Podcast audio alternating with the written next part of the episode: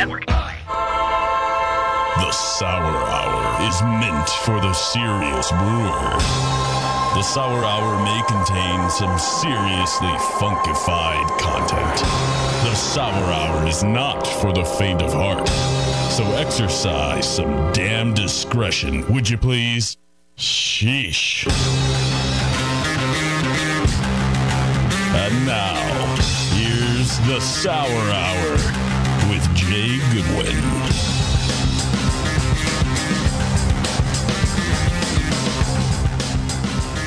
That is awesome. that time. The Sour Hour, first episode. Great job on that intro push. Turned out pretty good, Scott, I think. I kind of dig it. Did you All like right. you like that point to get going?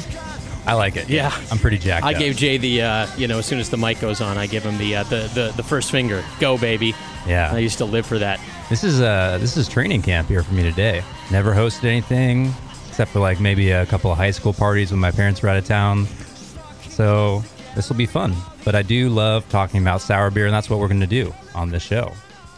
Um, really excited for the Brewing Network to give me this opportunity. You know, so a little bit about myself. You know, I'm my name is Jay Goodwin, uh, co-founder of the Rare Barrel in Berkeley, California. What we do there is uh, we're an all sour brewery, so it's what we live, what we breathe, what we drink every day. It's always sour beer. Uh, you know, my my other co-founders, uh, my dad Brad and Alex, who you guys might have uh, heard on the session a few weeks ago. Um, you know, we decided to start this brewery and make only sour beer because that's kind of all we like. It's like the cream of the crop. I used to work with a guy at my old job at the brewery in Orange County uh, named Carl, and uh, when he heard that I was leaving, he he uh, said, "Oh, so you're gonna go open a, a muffin top brewery?" And I don't know how many of you guys are uh, Seinfeld fans, but basically one of the characters wanted to start, I think it was a bakery, and then all they made was the tops of the muffins, and they just threw away all the muffin. Wasn't it called like just the top or something? I believe the name was Top of the Muffin of to the- You, yes, if my memory serves me right. I think you're right. Um, so yeah, that's we're the Muffin Top Brewery, I guess. Um, Do you have like uh, old uh, uh, black ladies showing up, going, uh, "You think the homeless want your?" Because wasn't there like uh, you know they wanted to, they were giving them to homeless shelters. Yeah. The bottom part, right? You, you give your runoff to homeless shelters and then That's have them complain. Question. Yeah, we. I think the equivalent would be like our bad barrels that you know would turn into vinegar or something. It's like you think the homeless want your vinegar? Hell no. What better than that? Luckily, not too many barrels turned into vinegar so far, but you know we'll get into that on this show. We'll get into a lot of stuff on this show. A lot about uh, what we're doing at the Rare Barrel, um, our experiments, uh, you know what we've done so far, what we plan on doing in the future, but also a lot about what other breweries are doing. Uh, you know, we'll have other brewers who are experimenting with sour beer on the show. We'll have uh, authors on the show, like we have tonight. Uh, Michael Tonsmeire. I asked him how to pronounce that before the show. I hope I got that right. Uh, he's the author of American Sour Beers, the new book out from the Brewers Association. It is absolutely fantastic. I give it my highest recommendation. We'll talk a little bit more with Mike about that later in the show. Um, so yeah, we'll have. He also runs a blog called The Mad Fermentationist, which is excellent. Chronicles all of his home brewing, uh, which there's a lot of great information about his uh, his sour beer making at home for all the homebrewers listening out there right now. Um, so we'll talk to bloggers, we'll talk to microbiologists, we'll talk to yeast labs, really anyone who touches the sour beer making process. And it's such a specialized process, which I think why it kind of does dictate its own show. It's it's not quite as linear as your regular brew day. So it really, really requires its own special attention. So that's what we're trying trying to do here. But maybe maybe one place we can start off is just a little bit about some of the experiments we've been working on at the Rare Barrel. So, I mean, we don't really have, you know, a lot of breweries, they'll start a sour program. They have their certain way of making the beer. They have their house culture that develop over time and maintain. We're not really like that. We we certainly have our methods that we we think are the best practices that we'll examine kind of throughout this show, but really we're trying to borrow, beg, borrow and steal from other breweries, find out what they're doing, try out a little bit of, of everything on our own because we got this unique opportunity to make only sour beer. We have all this time.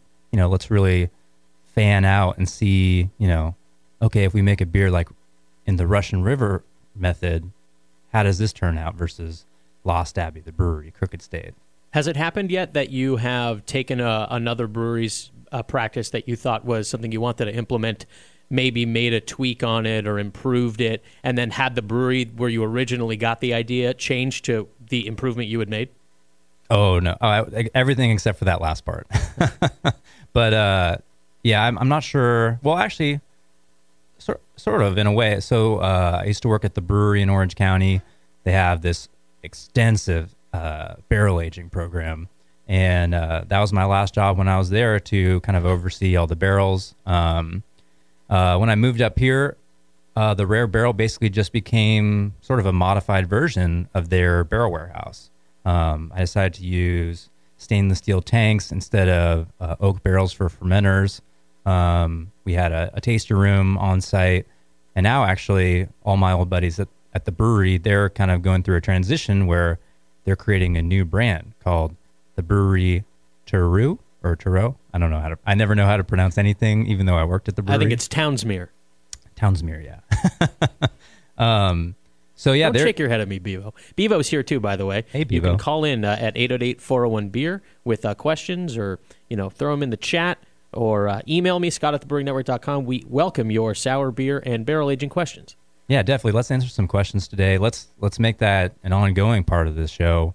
Um, you know, one of my goals is to make this kind of a a central location for best practices for sour beer making, whether it be home brewing or professional scale. Um, so we definitely want your input. Um, but yeah, getting back to the brewery, so they, they made some modifications to their sour program after I left, and now they're kind of doing something similar to the Rare Barrel. They have their own fermentation tanks. They're going to install a tasting room into this area, so I guess that's a way where it kind of came around. Um, but you know, the I ninety percent of what I know is stuff I learned from those guys. So they they they're doing their own thing, and it's uh it's great stuff coming out of the brewery. But actually, when it comes to the beer, uh, you know, one of the first experiments we decided to do was sort of a, a hybrid between some, a beer I made at the brewery and stuff I was learning from Chad Jacobson's uh, dissertation on Brettanomyces fermentations. Um, Chad Jacobson, of course, is the head brewer and founder of Crooked Stave, Crooked Stave Artisan Beer Project um, in Denver, and he's got all this great information about uh, 100% Brett fermentations. And one of the beers we made at the brewery was a beer called uh, Hottenroth Berliner Weiss. And it's actually featured in a section of uh, Mike's book, American Sour Beers. And they kind of go over where, you know, this is 100% Brett fermented beer, but really the, the star of the show is lactobacillus. And I always like that beer. I love the fermentation characteristics. Uh, it was a primary fermentation with Brett and lacto. Um, so I basically wanted to do that to start for the first beers at the Rare Barrel. So we did. The only thing I did differently was I replaced the Brettanomyces that we used at the brewery with uh, Brettanomyces bruxellensis uh, from Drie Fonteinen. Um, and the only reason I did that is because I was so excited about what that strain could do after reading Chad's research that uh, we made that brief modification. And I checked it earlier today. We actually made 30 of our 44 initial batches with that fermentation profile. And that's almost a thousand beer barrels of beer. So I'm not good at math, but that's what, 30,000 gallons? I, I, am, if there's anyone worse at math than you, it's me. I need, I, I think I'm going to need a calculator out during the show for, uh, for many reasons, maybe a converter to, uh, Oh, there you go. Yeah. Hey, Beef, bring us that calculator, will you? Awesome. Luckily, we have one. cool. Um, so yeah, that was kind of a hybrid idea uh, between. Thanks, Bevo. Hybrid idea between uh, what we were doing at the brewery and what I had read uh, Chad doing over at Crooked Stave, and I really liked the results. So, you know, just a little bit about what happened with that. We spent eight months fermenting with just that yeast and just that lactobacillus, because that's kind of our style. We really want to dive into the mixed cultures and the different ways of producing these beers, but not just on a one off, not just on a two off. We want to dive in for three, six, nine months, a year, and make this a decades long experiment. So this just happens to be the first part of it. A lot of the beers we came out with right off the top, they all have this sort of similar fermentation profile, in my opinion, at the Rare Barrel. Um, but we've done a lot with secondary ingredients and blending to kind of make a lot of different beers that are on tap and have that nice variety. But I think what we do get from this uh, fermentation is a very clean aroma, very good attenuation, and a nice moderate level of lactic acidity with very little acetic acid. So, you know, these are, you might smell this beer and think, oh, is this going to be a sour beer? You don't get that typical Brett Funk.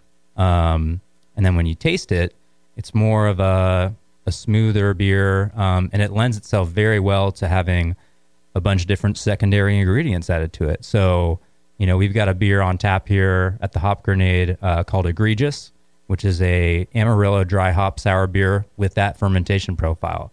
So the beer comes in and it's in the barrel. It's a golden sour and it's got this nice clean aroma. But that kind of provides an open slate for the hops to, to do their thing on the aroma part of that beer. And then you get into all the interaction between the hops and the sour flavors. And that beer is a total chameleon. It's one week it tastes like pineapple and orange and mango. The next week it kind of seems more dank and citrusy. And then the next week it'll kind of go back. It's it's like always subtly changing and it's such a fun beer to have on tap all the time. So do you think then that your your house flavor, I guess, will like vary by era? You know what I'm saying? Because you're saying now here in this first segment, it's gonna, it's all of the beers are having a sort of similar f- fermentation profile, and as this experiment goes on into multiple years, you, you know what I'm asking? Yeah, absolutely. So, you know, I I shy away from the term house flavor, but I know what you're talking about. It's like this initial flavor that we've gotten from so many right. experiments You're, with the you're same talking thing. about a, a through line through a lot of your first uh, beers. Yeah, it's like now now we finally feel. Co- I think we felt comfortable with it uh, quite early on, but we really wanted to experiment, manipulate one variable on this batch, another one on the next batch, really explore what we can do with this Brett and this lactobacillus, and you know push it to its limits and find out really what it's all about. And now we've, I mean, as much as you can, I feel like we do know about what that fermentation is all about. So that's just one tool in our tool belt there, and that'll stay in our tool belt when we, you know, we when we know we want to build a beer or have some of this beer in our portfolio. We know we can come back to this fermentation, but we're also pushing forward onto other things. So, you know, just a quick example would be in the last uh, month or two, we've started to brew with Brett Lambicus and Lactobacillus buchneri, which we get from uh, Wyeast. Same, everything else is the same. It's just that different Brett and that different Lactobacillus. And we've taken steps in between too. This might seem tedious, but we've taken steps in between too, where it's like we did some beers with Brett Drie and Lactobacillus buchneri, and then we did some beers with Brett Lambicus and Lactobacillus uh, delbrueckii, which is what we used for all the initial batches. So it's it's one step at a time. It's really exploring all these different things, and then just seeing what flavor those different fermentation produces. And then at that point, we kind of decide, okay, how do we make this into a beer that we're actually going to sell?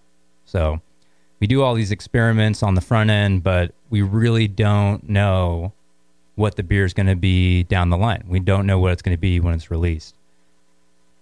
So it's a lot of fun. That was one of the things I liked most about uh, your appearance on the the session from a couple months ago was uh, talking how you decide what the be- you let the beer decide what the beer is, right? Instead of deciding ahead of time and uh, trying to dial in what you have in your head, you let the beer do its thing, taste the beer, and then say, "Well, what does this taste like?" I mean, it's so simple when when it's put to you in words, but I think a lot of people don't do that. Is that fair to say? Yeah, it's a huge advantage that you know we have as an all sour brewery, but it's something that you know the other brewers out there can take advantage of when they when they consider their barrel aged beer or even on homebrew scale. If you're talking about you know having a closet full of one gallon carboys, you know I think that's a great idea to be able to blend different flavors and different batches at home. I mean, you know, let's say this Sunday you're going to go out and you're going to brew you know a mild and you know just knock it out like you would usually, but just take one gallon and throw some sour beer dregs in there, or you know, get a tube of, or get a smack pack of you know Brett and Lacto or Brett Lactopedio. Just take you know one gallon of a beer that you think would go well with a sour culture, and then just start building it up, just one gallon at a time. And then if you have all these different one gallons, that kind of mimics what we're doing at the Rare Barrel, where it's like you know you're doing all these different experiments, you're trying to get different flavors out of it, and you really don't know what's going to come out of it at the end, but you're just trying to build your toolbox or, you know, in a in a chef's analogy, you're you're building your pantry. You got these spices, you got these, you know, tomatoes, onions, garlic. You want all these things there so you can just put them together and make something great out of the combination of them. So that's that's a lot about what we're going to talk about on the show. Um, one thing I wanted to mention is that I actually I don't know where uh, brought, I brought some beer. I brought some beer for the show today. Oh, you don't say. Yeah, so I think uh, Kevin wandered off with them, but Oh yeah, that jerk loves to just leave with beer. Yeah. I know that might sound funny coming from me, the guy who uh, has the guests ship their beer to my house and then uh, partakes a little bit. But uh, Kevin is does not fall far from the tree, I guess. Uh, but I think he uh, put it in the cold box, so it's waiting for us. awesome. Yeah, it, it warmed up a little bit on my my long bar journey over, which which wasn't that long. Well, hopefully, it'll be shorter in uh, coming uh, shows. It will. Yeah, I'm sure it will be. But uh, yeah, I brought over uh, Sour Tooth Tiger, which is one of these Brett Lacto beers that we were talking about, and the secondary ingredient that we decided to, you know, let shine through on that was ginger. I, I really like uh, like the aggressive ginger ales. You know, it's like fresh ginger. It almost like it's spicy. It almost burns a little bit. That's we we dialed that back a, cou- a couple of steps. Bevo but- went right for the uh, the tums, the antacid. prob for this one, you know, I'd say most of our beers pretty mild. This one, we definitely we geared up to be a little more aggressive on it. Um, so to to, to kind of match that other flavor that we wanted. So uh, you know, another great thing about making sour beer, or or actually, you know, just to go back uh, one step and talk about our uh, the philosophy we have on brewing our wort. So we don't do really any hot side additions, um, and by that I mean we're not putting spices in the kettle. We're not putting you know hops in the whirlpool for egregious. We're producing the same wort over and over again, so that we're not locked into a certain flavor profile or even a certain uh, even an amount of flavor. So you know, let's say you put in orange peel in your in your boil kettle. You're going to put in a few ounces, dip it in, and then you knock out your beer. That's that's how much orange peel character you're going to have in it. It's it's kind of locked in. You could brew another beer to blend it down, or you know maybe if you're making a clean beer, you might risk it and put some in the secondary. But with a sour beer, it's nice because you add all these secondary ingredients, these flavors into the barrel, into your carboy in a secondary environment. And so you can just start with, okay, here's a little bit of ginger. Let's wait a week. Taste it. Oh, you know what? That's not enough. Here's a little bit more. Wait a week. Taste it. You know, that's not enough. We got to double everything we put in there so far. This is exactly what we did with Sour Tooth Tiger. Doubled it again. Waited a week. Boom. Big ginger aroma. Nice balanced ginger flavor. It's more more present in the aroma, but it's just it really pops out there. And I think that's that's another way that you know there's there's all these people talk about a lot how sour beer is really hard to make. But there's a lot of ways that sour beer can be easier than regular beer. You have this advantage of blending, you have this advantage of adding ingredients in the secondary environment. So it's it's a lot of fun and it's a lot of what we're going to get to on the show. But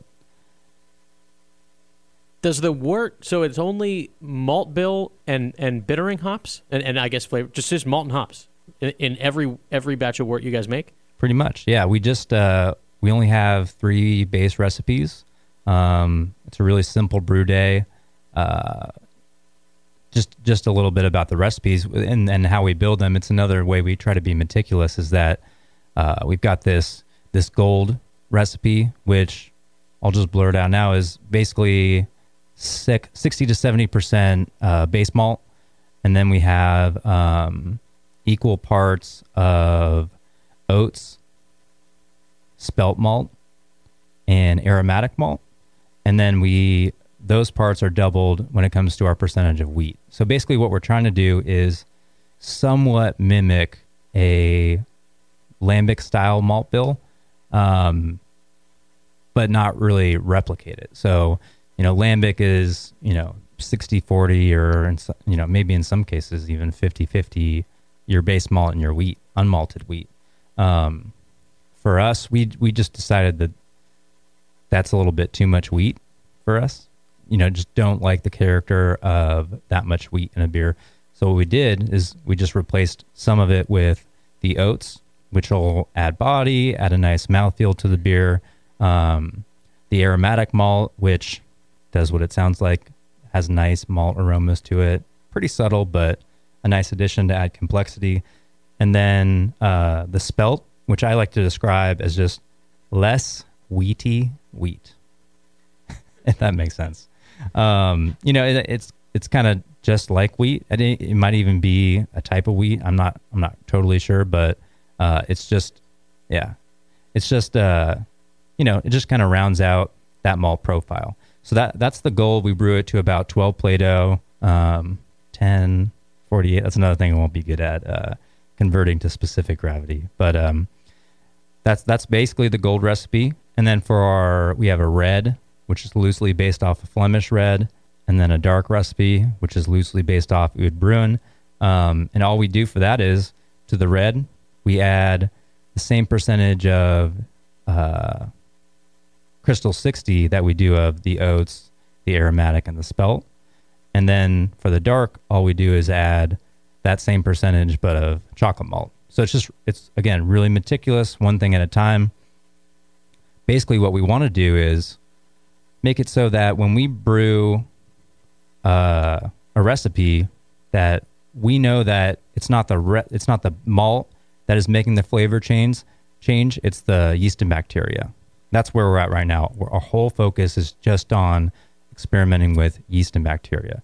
We can really down the road get into new recipes with new malt bills. We can get into new barrels for barrel aging experiments. Um, but right now, it's just you know we brew we brew a beer with this yeast and bacteria, and then we brew it with a different yeast and bacteria. But if we used a different recipe or a different barrel, you know, I'm not sure how we're going to know if the great flavor is from the change or from you know the yeast and bacteria, which is what we're completely focused on.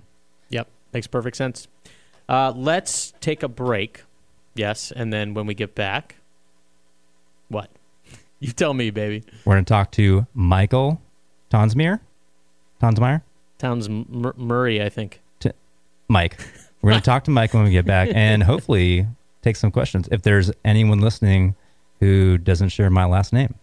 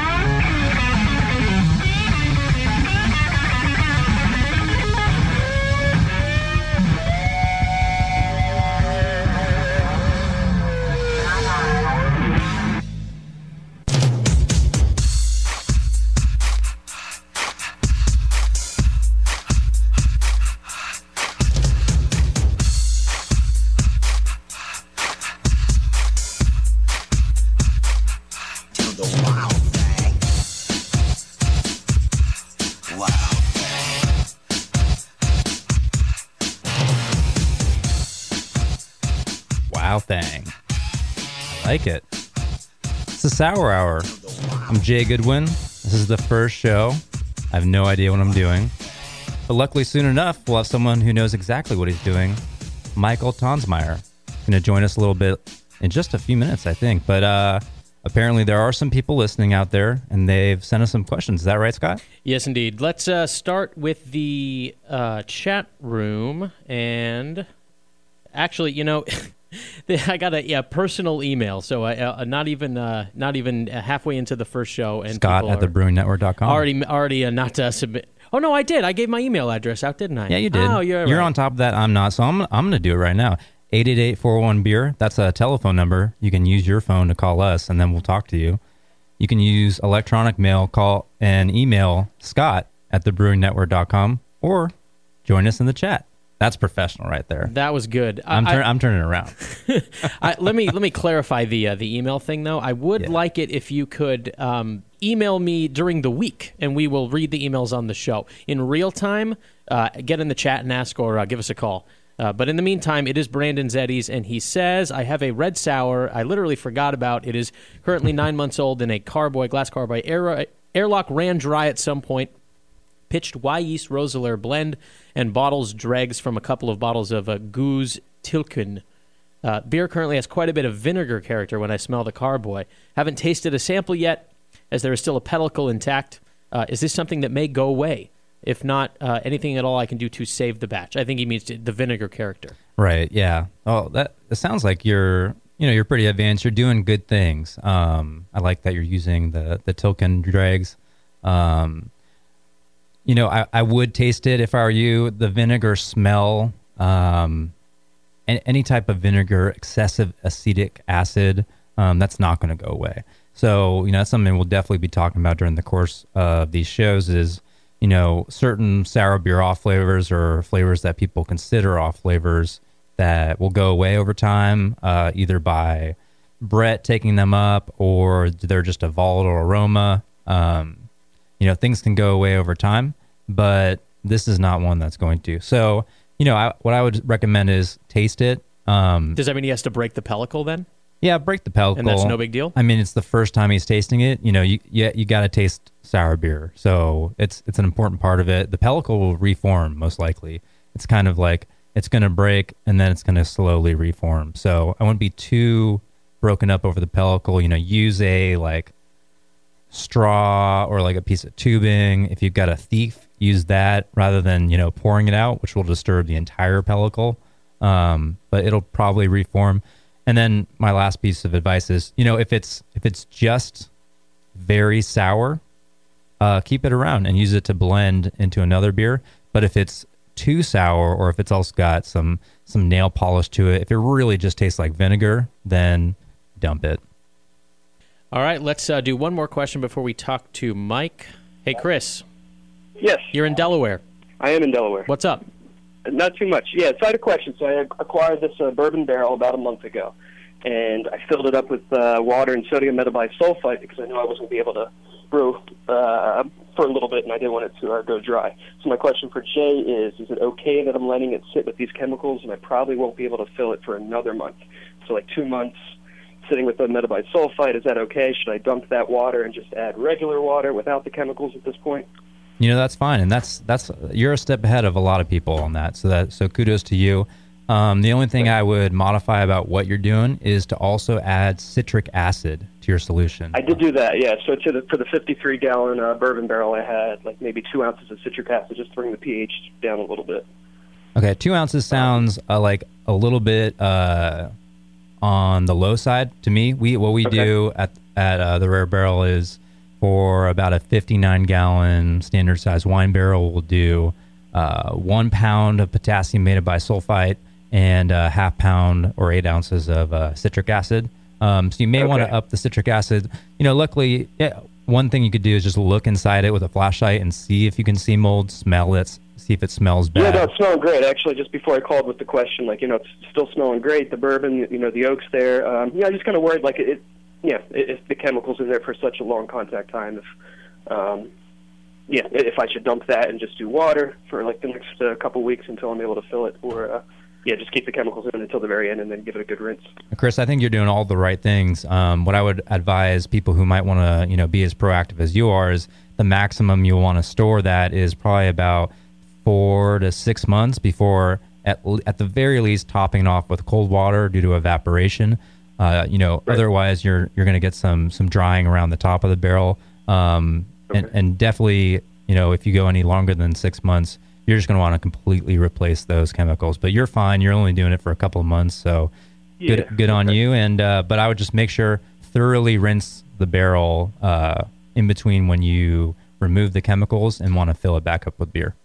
Excellent. We appreciate the call, Chris. And uh, now, without further ado, you ready, Jay? Yeah, let's do it. Hey, Michael. Hey, how's it going? Hey, Mike. Thanks for joining us on the Sour Hour. The first show, you are the first guest. How does that make you feel? That is awesome. Thank you very much for having me. Well, you're the perfect person to have on because, you know, one of my goals with this show is to kind of make it a centralized resource for kind of best practices in sour beer making. But I mean, your book, American Sour Beers, which is out now, um, is, is really the best thing out there, in my opinion. I mean, there's been some pretty good uh, books that touch on sour beer, but this is really uh, an incredible guide to what people are doing these days. Uh, who's who's taking from traditional methods and who's using you know new cutting edge stuff. So thank you first of all Oh. for for just making the making a great book. Oh, thank you, and and thank you. I mean, really, to the Brewing Network in general, I I could not have done um, such a, a, book like that with um, so many. Uh, without so many interviews from the Brewing Network that I, I listened to um, Will Myers from Cambridge or uh, the Vinny from Russian River or or Ron from Cascade, all these places got a good sense of what they did, but then I actually got to talk to them and you know get clarification or get what they'd changed or all those sorts of things. But um, it was so uh, integral to the process to to have that first layer of uh, research. Absolutely, yeah, and I feel the same way. And that's why I'm so excited to be here and to have you on. Um, before I get too much further, you know, before we get into all the nitty gritty about you know what's in the book, uh, what's the where's the best place to buy it? Um, I literally anywhere. I mean, I, I, I essentially get the same cut from anywhere. But if you follow a, a link from my uh, my blog, The Mad Fermentationist, um, I get a little bit more. Um, disturbingly, I've found out that I get nearly as much for recommending the book to people from my blog as I do for actually having written the book. So that's the, the wonderful state of uh, publishing. Yeah, well, let's get into that. I mean, you you spent a long time researching and writing this book, and if if my research has done me correctly, you have a day job working for the government as an economist too. How do you pull that off? Um, it well, I that's part of the reason it took so long. It took me about three years, uh, about a year of research, a year of writing, and then a year of, of editing. Um, and so it was a whole lot of lunch breaks talking to Lauren Salazar from New Belgium, and Sunday mornings getting up early and and drinking a big pot of coffee while I wrote for eight hours. Um, but yeah, no, it, it, it was a fun, exciting process. I, I started out just thinking it was going to be this little book about what I do as a home brewer, how I brew sour beers. Um, but American sour brewers were so open. Um, it wasn't this this vibe of oh, you know, I can't tell you that that's proprietary. I, I got that from one or two people, but almost everyone I talked to was just so excited to share what they had learned, but also to sort of pay that favor forward for that brewer, whether it was Peter Bouckaert who who sort of started a lot of these guys on their way, or or various other people who you know told them you know gave them the ropes when they started and and maybe didn't tell them everything but told them enough to point them in the right direction told them enough that their first batch of sour beer didn't suck Yeah, I think that's spot on. And you know, one thing I really like about your book, Mike, is that you do spend a lot of time on professional brewers and you know their methods, but you're talking about homebrew methods a lot too. And I think it's actually a lot more challenging to make good sour beer as a home brewer than it actually is as a professional brewer. Talk about a little bit about your blog, The Mad Fermentationist, and and maybe what I'll, I'll term the the Tonsmeire method, how you make sour beer. Sure. Um, I mean, I started making sour beers eight years ago, I think now, and I, I moved down to Washington D.C. to start a new job, and I didn't have a whole bunch of beer friends, and so I decided that you know, hey, rather than just posting on a forum or whatever, that I'd, I'd just start a blog to chronicle what I did. And my method really uh, evolved over the years. It's it's a real sort of pragmatic method. Um, for the most part, it's relatively standard wort. I mean, unless I'm doing something real special like a lambic, and I'll go all out and do a turbid mash. It's just a single infusion mash, probably a hot saccharification rest, 158, 160, somewhere in that range just really make a lot of dextrins. Um, I think a lot of people sort of misconstrue Brettanomyces really doesn't need a whole lot of dextrins. I mean, Orval gets terrific Brett character, um, making a really dry beer, pitching Brett, bottling. It's really the lactic acid bacteria that require malt-based carbohydrates. So if you want a really sour beer, make sure you mash hot. If you're just doing a little bit of Brett and a saison, don't worry about mashing at 148, 149, drying it out, getting Brett in there, getting in the bottle. That's really where you're going to get that barnyard, farmyard, funky uh, horse blanket, whatever you want to call it. Um, so, and then I just pitch whatever I feel like. Um, sort of like you were talking earlier. It's I'm really still even eight years in at this experimental phase.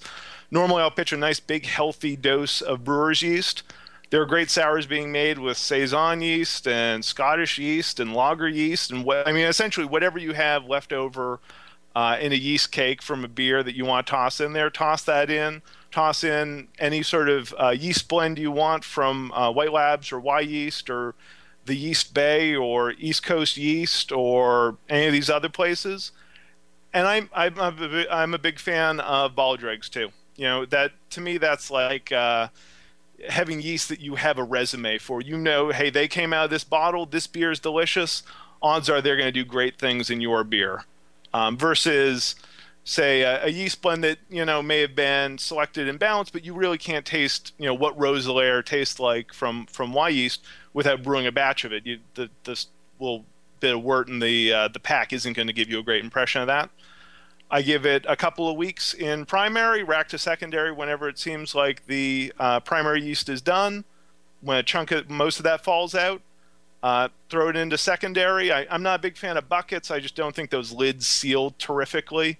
I'm not too worried about the permeability of the plastic. It's more that seal. If it's not perfect, you're going to get like that last collar, uh, vinegar, nail polish, all those terrible off flavors. Um, and that just sits there until the gravity is stable and I like the flavor and it's time to either add fruit or dry hops or blend it or or whatever. Right on, and you you know I like what you're saying about the bottle dregs. You know, yeast with the resume. I think that's right. Home brewers and even professional brewers, they're ordering yeast and buying yeast at their local homebrew store, and you know it's pretty much dormant. You know, it's coming from getting propagated in the lab where it's nice and happy, and then it's kind of going back to sleep. So you know, although you you got to wake up the the bottle drinks, they're a lot more advanced. They might be, you know, having been used at a brewery for many generations, and they're kind of they've reached their happy place, their symbiosis. So I really like and they, that. And you you actually they, they have to be more aggressive too. I, I find uh, yeast lab uh, bugs to be maybe they're selecting them so that they're you know easily uh, intimidated by hops or that they aren't super aggressive. Um, but that's not necessarily what I want my sour beers. I want those bugs that are, you know, hard to kill and are going to keep working and making interesting flavors for, you know, two or three or ten years in the bottle. Yeah, and on your blog, the Mad Fermentationist, uh, you know, you have a handy guide to uh, a, a, big list of bottles with uh, that are commercially available that have what you call harvest-ready dregs. Um, you know, beers with Brett and bacteria that you can get out of there. Uh, beers with just Brett, and I think that's that's a big boon to uh, to homebrewers. Yeah, no, and and for the same price of a pack of yeast, you get a free beer with your uh, with your microbes. Absolutely, that's that's always worth it. While we're on the subject of yeast, uh, you want to uh, take a yeast question, Jay? Yeah, let's do it. All right, let's go to what line, Bevo, is Mark on? Mark's on one.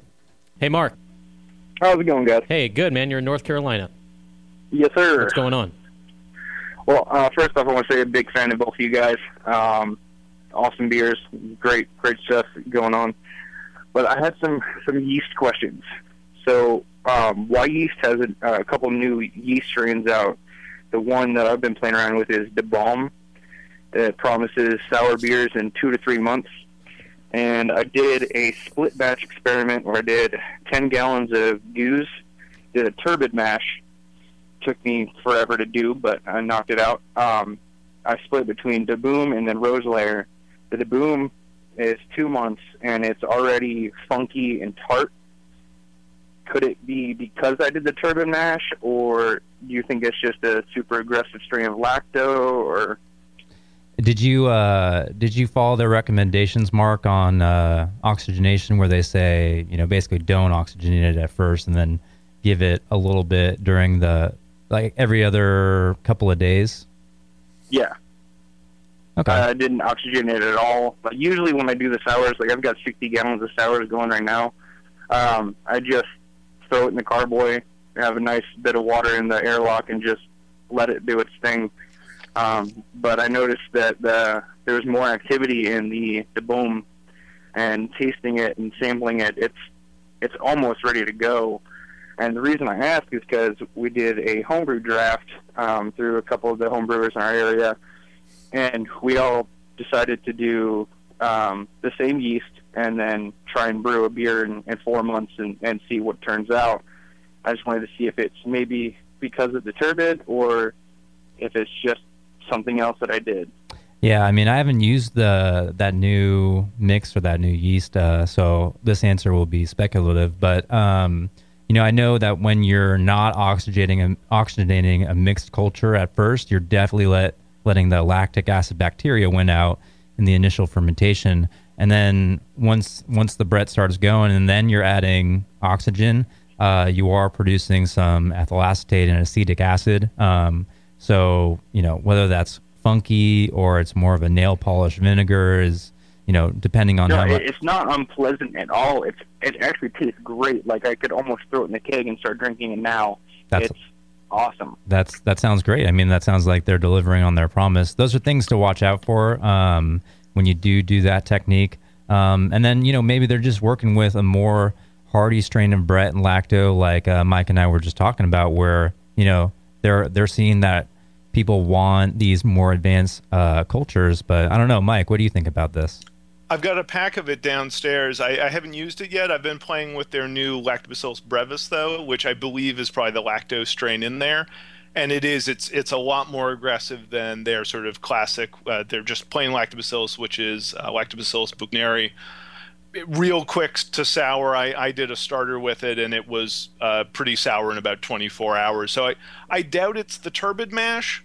Um, the big issue with the turbid mash, though, is that you've now got a lot of unfermentables kegging it no problem i would be real hesitant to bottle it unless it had had a stable final gravity for at least two weeks a month would be better Okay. Yeah, but it sounds like Mark. You know, you got something something pretty good going there. So kudos. Sweet. And I just wanted to one last thing is that I got um, lucky and got a bottle of the Shadow of Your Eyes um, from the first original release that you guys did. We drank that, and then I had a bottle of Cantillon, drank that afterwards, and then we were really disappointed at the Cantillon because the Shadow of Our Eyes was so much better. Wow. Oh, wow. That is high praise. Does blushing come through on the radio? This is my first show. I don't know. Thanks a lot, Mark. I appreciate that. Yes, thank you for the call, Mark. Awesome. That's great. Um, but yeah, you know, there's it's it's such a fun time to be in Sour Bureau. There's there's so much going on at the East Labs, and you know, Mike, I know that was a little bit a part of your book, but do you see kind of like yeast culturing and studying the strains and bacteria as a little more of the the next frontier on this uh, topic? Oh, definitely. And and honestly, to me, it's not just the the studying the strains and the isolating the strains. It's professional brewers and homebrewers figuring out what these strains are good for. Um, I mean, like whether it's White White Labs Brett Trois, as it's called, or the original BSI Brett Drie.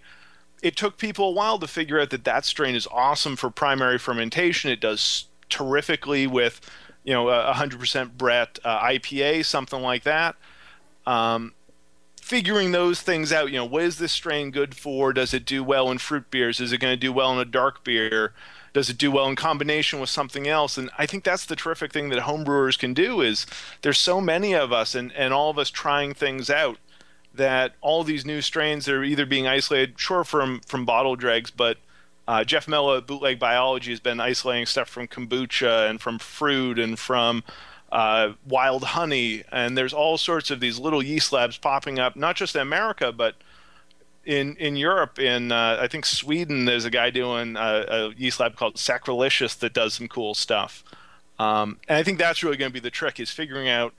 Sure, it's a new Brett strain. Who cares? What is it good for? What kind of beer is it going to be in? What sort of flavors does it produce under different conditions?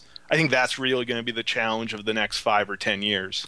Absolutely, it's an exciting time. We're talking with Mike Tonsmeire. Uh, it's the Sour Hour. My name is Jay Good. We're going to take a quick break. If you want to give us a call, have some questions for Mike, have some questions for me, have some questions for Scott, have some questions for Bevo. Who knows?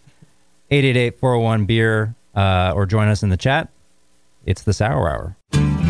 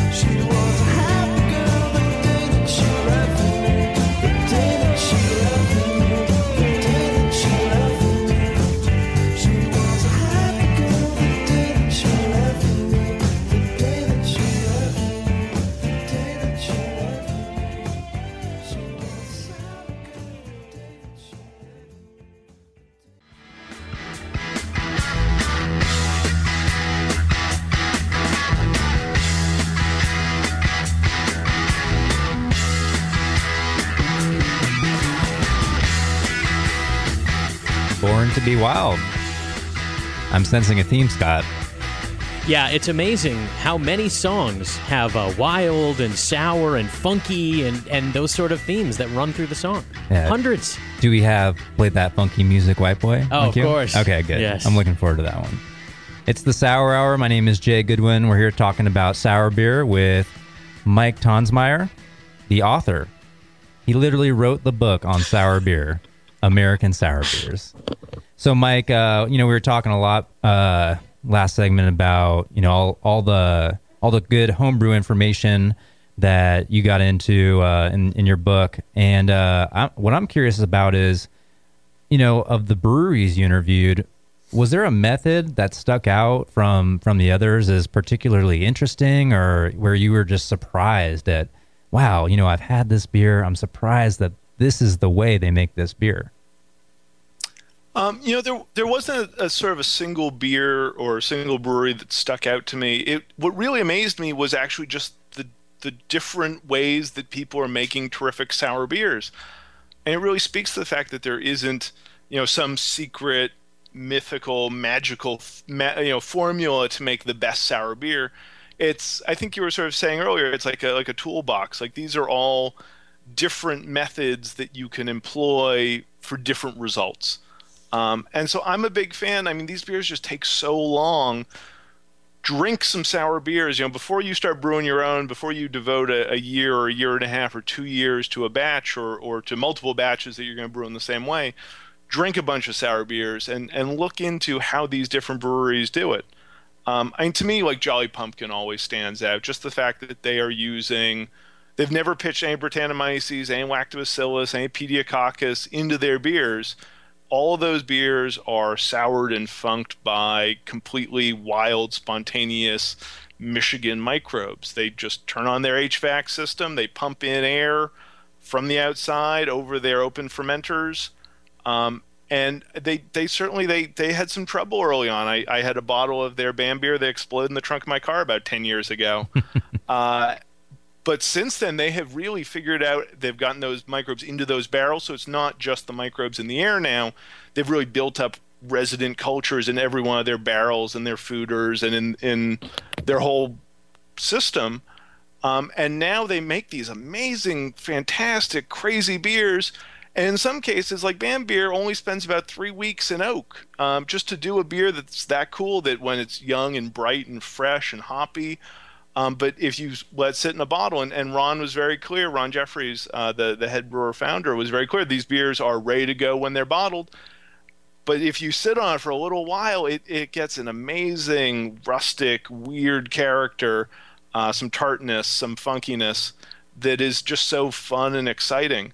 Um, sort of put that against somebody like Russian River that has a very sort of precise method where uh, Vin Cilurzo, who who was gracious enough to write the foreword, is you know regularly rebuying, restocking their Brettanomyces cultures. He has certain culture, certain blends of microbes he uses for each of his beers that he thinks best complements the barrel character, the fruit character. Um, and he, you know, he's setting out and he says, "This is a batch of temptation. This is a batch of supplication. I'm brewing it. You know, it's going to age until it's ready. I'm going to throw out the the barrels that don't taste right to me. Blend the rest. Maybe throw in a little acid beer if it's not sour enough." Maybe throw in a little uh, of 100% Brett beer if it needs to mellow out the acid. And this is a very, you know, it's a, a very precise kind of method. Um, and both of these places make such fantastic beers that I can't say that one method is right or wrong or better or worse. They're just two fantastic methods that make very different but still very delicious beers. What do you think the biggest mistake people make is when they're making sour beer? Oh, I mean, there there there are so many mistakes that I have made over the last uh, seven or eight years. Um, I think one of the biggest is, I mean, sort of, it's not about the sour beers, but for your clean beers, for the sake of your clean beers, take your old clean gear, your old bottling bucket, your own, your old tubing, your old bottling wand, all that post post boil stuff, and hand it down to your sour beers. Get a new bottling bucket, get a new racking cane, make that your new clean gear stuff every year, year and a half, two years, whenever you'd normally replace your old clean gear, hand it down to your sours. these microbes they, they die when you apply sanitizer to them as long as your equi- equipment's clean as long as there isn't a scratch on it. But plastic is so easy to scratch even if you you know you don't need a big gouge in it. Just you know having the racking cane in there and moving around racking a beer out is enough to, to cause some scratches big enough for these little tiny bacteria to get down in there um, I, I'd also say that um, not adding enough brewer's yeast or enough Brettanomyces or enough lactobacillus, you want something that is going to start fermentation relatively quickly. Um, my first batch of lambic years ago, I used just one old smack pack of lambic blend. Um, I mean, back then, who knows how long it had been sitting on the shelf. I certainly didn't look at the date code on it. It was four or five days before it started fermenting, and I still have bottles of that beer. It still it tastes like pine sol. It's it's really horrific. Um, I, I think there's there's all sorts of little you know little other mistakes. I've had so many bad sour mash beers uh, in my life. I, I there are a couple sour mash beers I've had that are sort of passable, but for the most part, if any oxygen's getting in there, people getting butyric acid, that sort of uh, vomity, Parmesan cheesy, footy sort of character, and Brettanomyces can convert that to ethyl butyrate, which is delicious in mango and papaya. It it often just converts a little of it to that, and you end up with this sort of cheesy, funky papaya guava kind of thing. Um, so there, I mean, there's all sorts of, of little issues, but I think those are some of the big ones.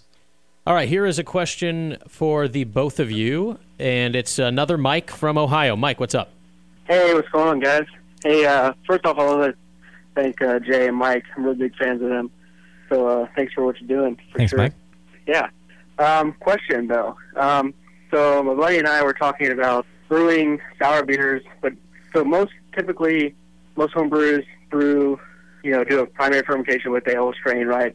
They get it down to like you know 10, 15, roughly specific gravity, and then they throw it in a barrel or throw it in a carboy and let it sour out with the Brett and the other lacto and Pedio, right? Um, we were discussing whether or not we could use a wine yeast, right? So you brew primary fermentation with wine yeast, and it gets it down to about 1025, 1030, because wine yeast has a hard time uh, fermenting out malt, maltose and especially maltotriose as well. So you leave a lot of those residual sugars behind for the Brett and other um, lacto and and stuff like that to eat up. Um, any suggestions or comments on that from Jay or either Mike? I mean, in theory, I think that sounds good. I've never done a primary fermentation with wine yeast. Um, you know, if I you're- did. Yeah, Mike, why don't you just take the lead on this one? Oh, sure. I mean, it. it I, I listened to the Shea Comfort interview on the Brewing Network a couple years back, and BM45, which is a red wine yeast, which is supposed to be really, um, uh, well, a lot of red fruit, a lot of uh, cherry. I said, hey, that Right. sounds perfect for primary fermentation on a Flanders Red, and I gave it a shot. It's uh, it's okay. the The flavor of it has this. It just has this weird flavor to it that I don't really dig. Um, it's it's fine. It just sort of has this weird, like old, sort of stale, yeasty kind of flavor. Um, I think part of that may be my fault. Uh, BM45 is what's called the killer wine strain.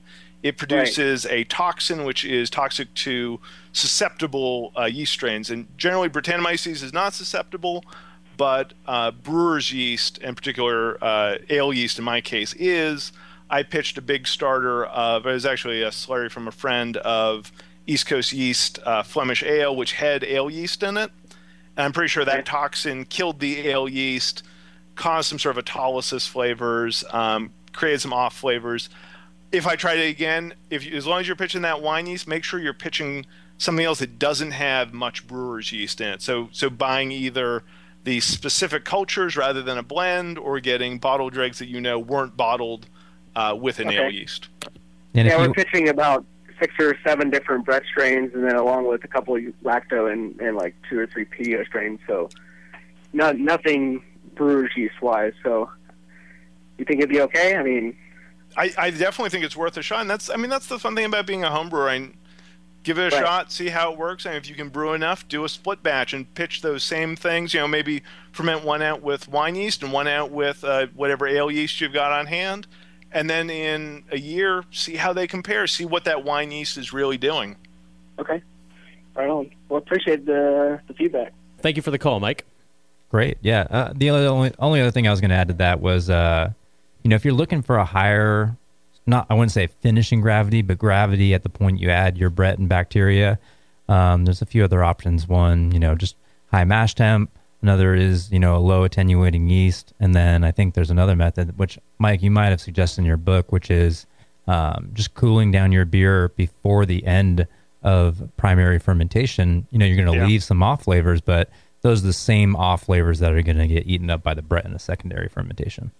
Definitely, or, or you could dump in some maltodextrin, or people. I some I, I can't remember who it was. There's a brewery that's adding um, flake grains to the boil to to pull some starches out. People are amazingly uh, resourceful, and that's the thing I love about American breweries is that every, everyone's got their own thing, everyone's got their own method to to try out. Definitely. And uh, Mike, getting back to your book for a little bit, you know, well, one thing I wanted to mention was uh, some of the things that are not in your book, but you've made available to people. Um, you know, we talked about your list of bottles with harvest ready dregs. Um, you've got a, a post on your site of uh, descriptions of, all the commercially available strains that you know people may want to use, uh, including the the bomb strain that we talked about with Mark a little bit earlier. Um, You've also got a, a blending priming calculator that's available for download on a July 15th post for all those homebrewers who are uh, blending different batches and putting that into a bottle. And then you've also got sections that were trimmed from the book. Uh, that's that's that's quite a bit up on the blog. Yeah, no, it's it's tricky when when you write your first book and you start out without a publisher. I I didn't know when to stop. I just kept writing, and I ended up submitting a manuscript with it was 145,000 words or something like that, and I could have written more. Um, and so, thankfully, I had a I had a couple of great editors uh, and a great publisher, and they sort of when they looked at hey what you know what what can i keep updating? So like that list of dregs that may not stay the same. There may be breweries now that have harvestable dregs that in uh, a year or five years or ten years end up flash pasteurizing uh, the way some breweries already are or there's always new yeast blends and, and microbes coming out. You know why not have that on the blog where i can keep it up to date keep adding to it um, keep giving my impressions as you know not only I, I hear from other brewers but as i get to try them myself Awesome. Mike, I want to thank you so much for being the first guest on the Sour Hour. It's been a pleasure having you, and I get the feeling that we might be having you back. There's way too much to talk about just in a you know a short show. Yeah, Mike, you got to get your uh, rear end out to California so you can do it in studio for the session. Well, he was just here. He was down at Modern Times where he consults on some of their beer. He was signing books, but yeah, you got to come back out. I'll, I'll be out there at some point i'm sure guys Please. Thanks, Mike. cool Cheers. All right, Jay, you want to uh, answer a, uh few more questions here before we wrap our uh, pilot episode, the first annual, if you will? Yeah, I'm man, I'm exhausted. Hosting is hard. I, you know, Justin, he needs a vacation. I understand now why. It's like I, Yeah, I already no, need. that's- I need a vacation already. From an hour and seven minutes. Yeah. All Ooh. right. Let's go to Sean in North Carolina. Sean. Hi, how you guys doing today? Good. Hey, I had a question uh, regarding uh, making goses, uh, which have gotten a lot more popular. Yeah. Shoot. Um, I've used, I've done it a couple times. Uh, the first time we used a uh, Kölsch yeast and actually had some problems with it finishing out, which I think maybe might have been a pH problem. Um, so the next time I used Brettanomyces uh, for primary fermentation, like the the Brett Trois, uh, and it seemed to work pretty good. Um, and, oh, and let me let me step back and say we've always sour mashed these. So I did the the version in Zymurgy uh, where they basically take a couple tablespoons of grain and like a quart starter, let it sit for four days at like 100 degrees. Uh, the lacto grows, it kills everything off. Uh, you brew as normal, you pull everything off the mash, and you cool it to about 120, and you pitch that lacto starter, uh, and you leave it there for 24 hours, you know, 18 to 24 hours, depending on how sour you want it. Next day, pick up, boil as normal, and then add your yeast. Uh, my question is, we've actually had some problems getting it to finish out. Like I said, the first time with the Kölsch yeast, it just it went for about two days and completely died. We tried huge pitchers of other yeast, it just didn't do nothing. Uh, second time, I did Brettanomyces. Um, it pretty much finished out. This next time, we actually um, we did this again, and it actually I wonder if we got an acid-producing or an alcoholic version. Uh, it got super active the the gravity dropped way. You know, usually when I do a sour mash, I'll lose a few points, uh, but we lost a whole bunch of points. And then just in the boiling, it looked weird. And then when we were all done, even after boiling, it was 1040. But we what we had originally started out with was 1060. So I can only figure that we got an alcohol-producing lacto strain Uh, it fermented in alcohol within 24 hours, and then we boiled most of it off, and then we were stuck with the 1040. It, it tasted okay, but w- what do you think happened there, or what would your recommendations be? And, and maybe I'd even thought about the lacto brevis, using that in place and trying to make it goes out of that. Just wondering your thoughts on that. That is a meaty question right there. I like that. So uh, I, got- I I have a question for you actually. So you do this uh, four day sour mash. How, how is your mash tun covered during that time? No, it, it's not a sour mash. So I, I mash as normal, Okay. uh, but I pull all the mash off. So prior to the boil, uh, I cool it to 120 degrees, and then I use a sour starter that was out of Zymurgy, and that the the three to four days is to make the sour starter. But when Okay. I pitch that lacto starter, it's only going 18 to 24 hours before I pick up, boil again as normal, add hops as normal, chill as normal, and then use a regular ale strain. Okay, so I don't think uh, any of the lacto strains would ferment that much, but I, I do think that you know when you're using the Kölsch yeast and you, you had that uh, once you had your lacto going, you had your methods down. I think yeah, you, the pH was too low. You know, barring not knowing any of the pH values of of these different uh, these different times.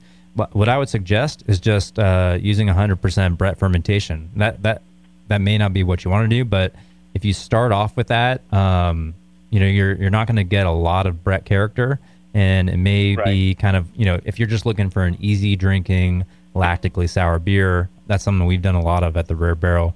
Uh, we made a beer that we sort of jokingly called a gose, but you know, it really wasn't produced in that method. It was aged in an oak barrel. It was over a year old.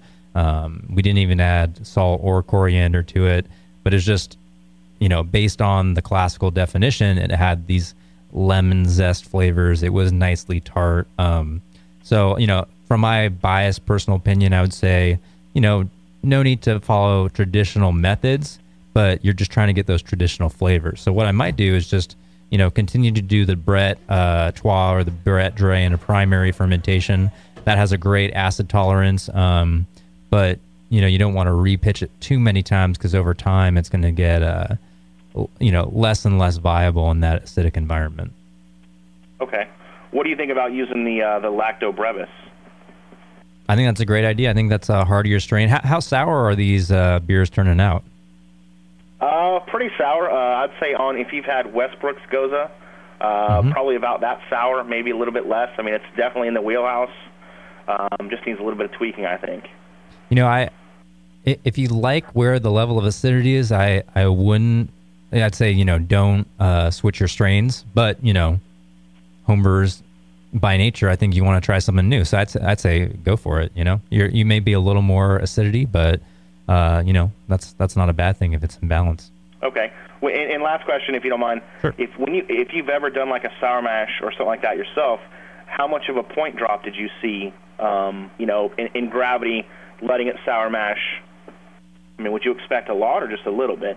I'd expect almost almost none. I mean, it's there. Okay. There's that acidity being produced. Um, it's n- not to the level that I think you're you're quoting right now, but uh, you know, every sour mash is different. You are kind of opening it up to the elements a little bit, so you know, it's a bit of a crapshoot. Thank you for the call, Sean. Much appreciated. Let's do let's do one more. I know we have a, a lot of questions from the chat too. I'm going to save those um, for a future show because we're a little over time. But I do want to get to James in Dallas. James. Uh, yeah. Um. I was calling to find out. I just recently did a 100% Brett IPA uh, with Brett Bruxois, and I just harvested off uh, all the yeast on it. But I'm trying to. I'm having a hard time getting a lot of the uh, solids to separate in regards to the yeast and the hops. Uh, any recommendations? I mean, can acid washing do the same thing with Brett, or should I be doing something else to clear that up? I mean, do you guys ever reharvest Brett? I mean, I imagine you would, but We we do reharvest Brett. We usually do it in a mixed culture with bacteria, um, and we're never ever dealing with hops, hop matter in a primary fermentation. Um, I know that Jamil talks a lot about it in s- some of his episodes and also in his uh, book Yeast. But uh, yeah, acid washing is something I've never had to do. Um, but you know, I think the the lowest effort method is to just uh, take all of it and start a new starter, and then just harvest off the off the top of that starter. 'Cause then you're going to get all the yeast that's in suspension, and then just kind of reboot from there. Okay.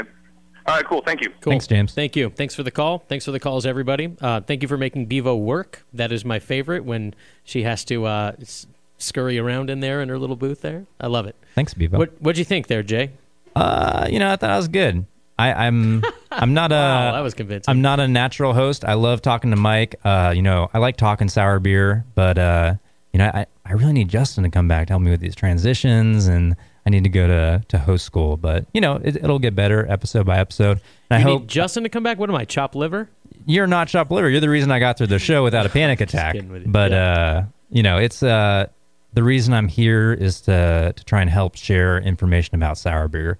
And if the the people listening and the people we didn't get to in the chat can can bear with us on the on the rough edges, then I think there's going to be a lot of good information on the show. So I'm For excited. sure. And people are definitely, uh, um, there's a lot of questions uh, that need to be answered, just uh, judging by uh, how people reacted to uh, tonight's show. So uh, we really appreciate everybody participating and making your questions known. And please keep it up. And again, throughout the week, you can email questions to me at scott at.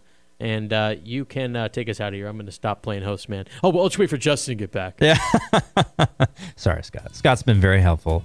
This has been the Sour Hour. I'm Jay Goodwin. We'll see you next month? Yeah, Question mark? Whenever. Yeah, whenever. See you guys.